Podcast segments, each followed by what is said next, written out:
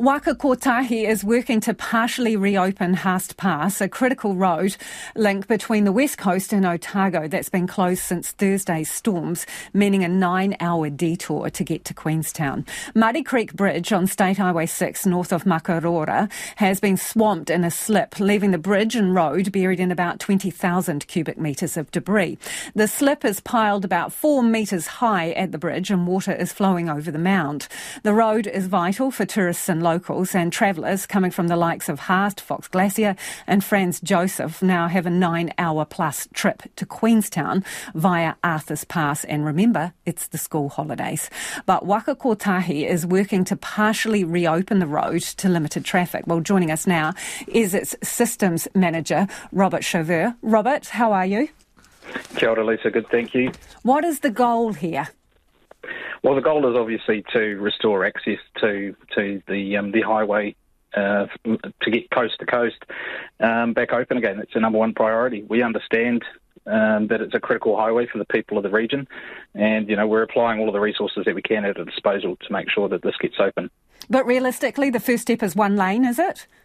Absolutely. You know, as part of that, recognising the, the criticality of this highway, you know, we've we've worked with the contractors to to find a, a medium to be able to get um, through and set uh, convoys at set times to allow the crews to have all the safety and the access that they need to get it clear, but also to um, keep access to the west coast.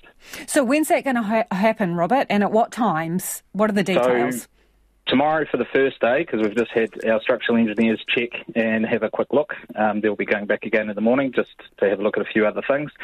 12 p.m. Uh, will be the first uh, first round tomorrow, starting at the uh, the Lake Hawea side, letting that side through first, and then once convoy reaches the other side, they'll turn around and let the west coast side through, and then again at 4:30 p.m. tomorrow, weather permitting and conditions permitting. What kind of vehicles? Light vehicles only at this stage.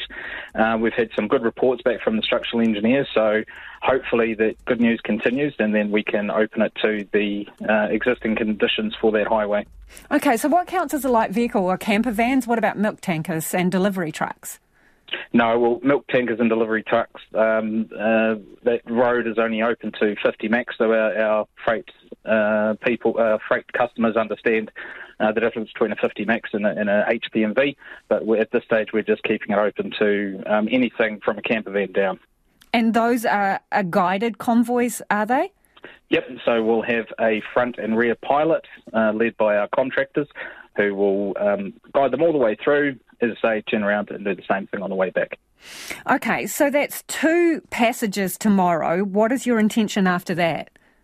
So intention after that is to continue with the escorted convoys, although we'll open up a third one uh, in the morning, starting at 8 a.m. So it'll be 8 a.m., 12 p.m., and 4:30 p.m.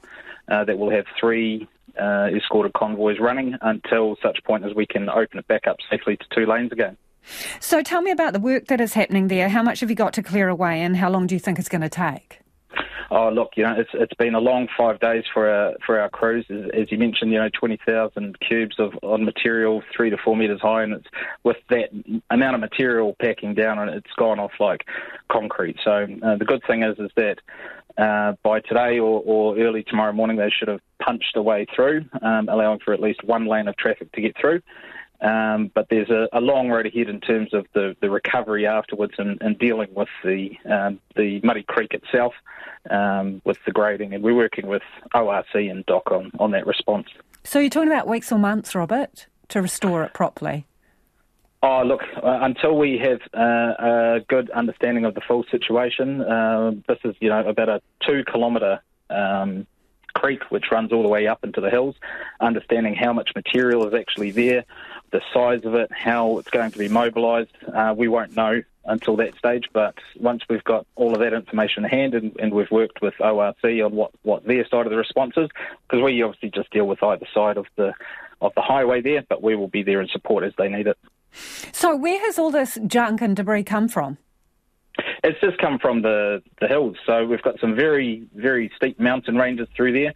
And this is quite common for this stretch of road. We have um, multiple creeks through the area. You just get a bit of a slip up in the hills, and then a bit of rain mobilises that material. And depending on the size of the material, it either travels far or it, or it just dumps right where it lands. Could there be anything that could have been done before the bad weather set in to avoid this happening? Not really. Uh, we we do all we can to um, find the known knowns and, and keep track of those. We have obviously weather reports that come through, but until this material mobilises off of the slopes, we, we don't know.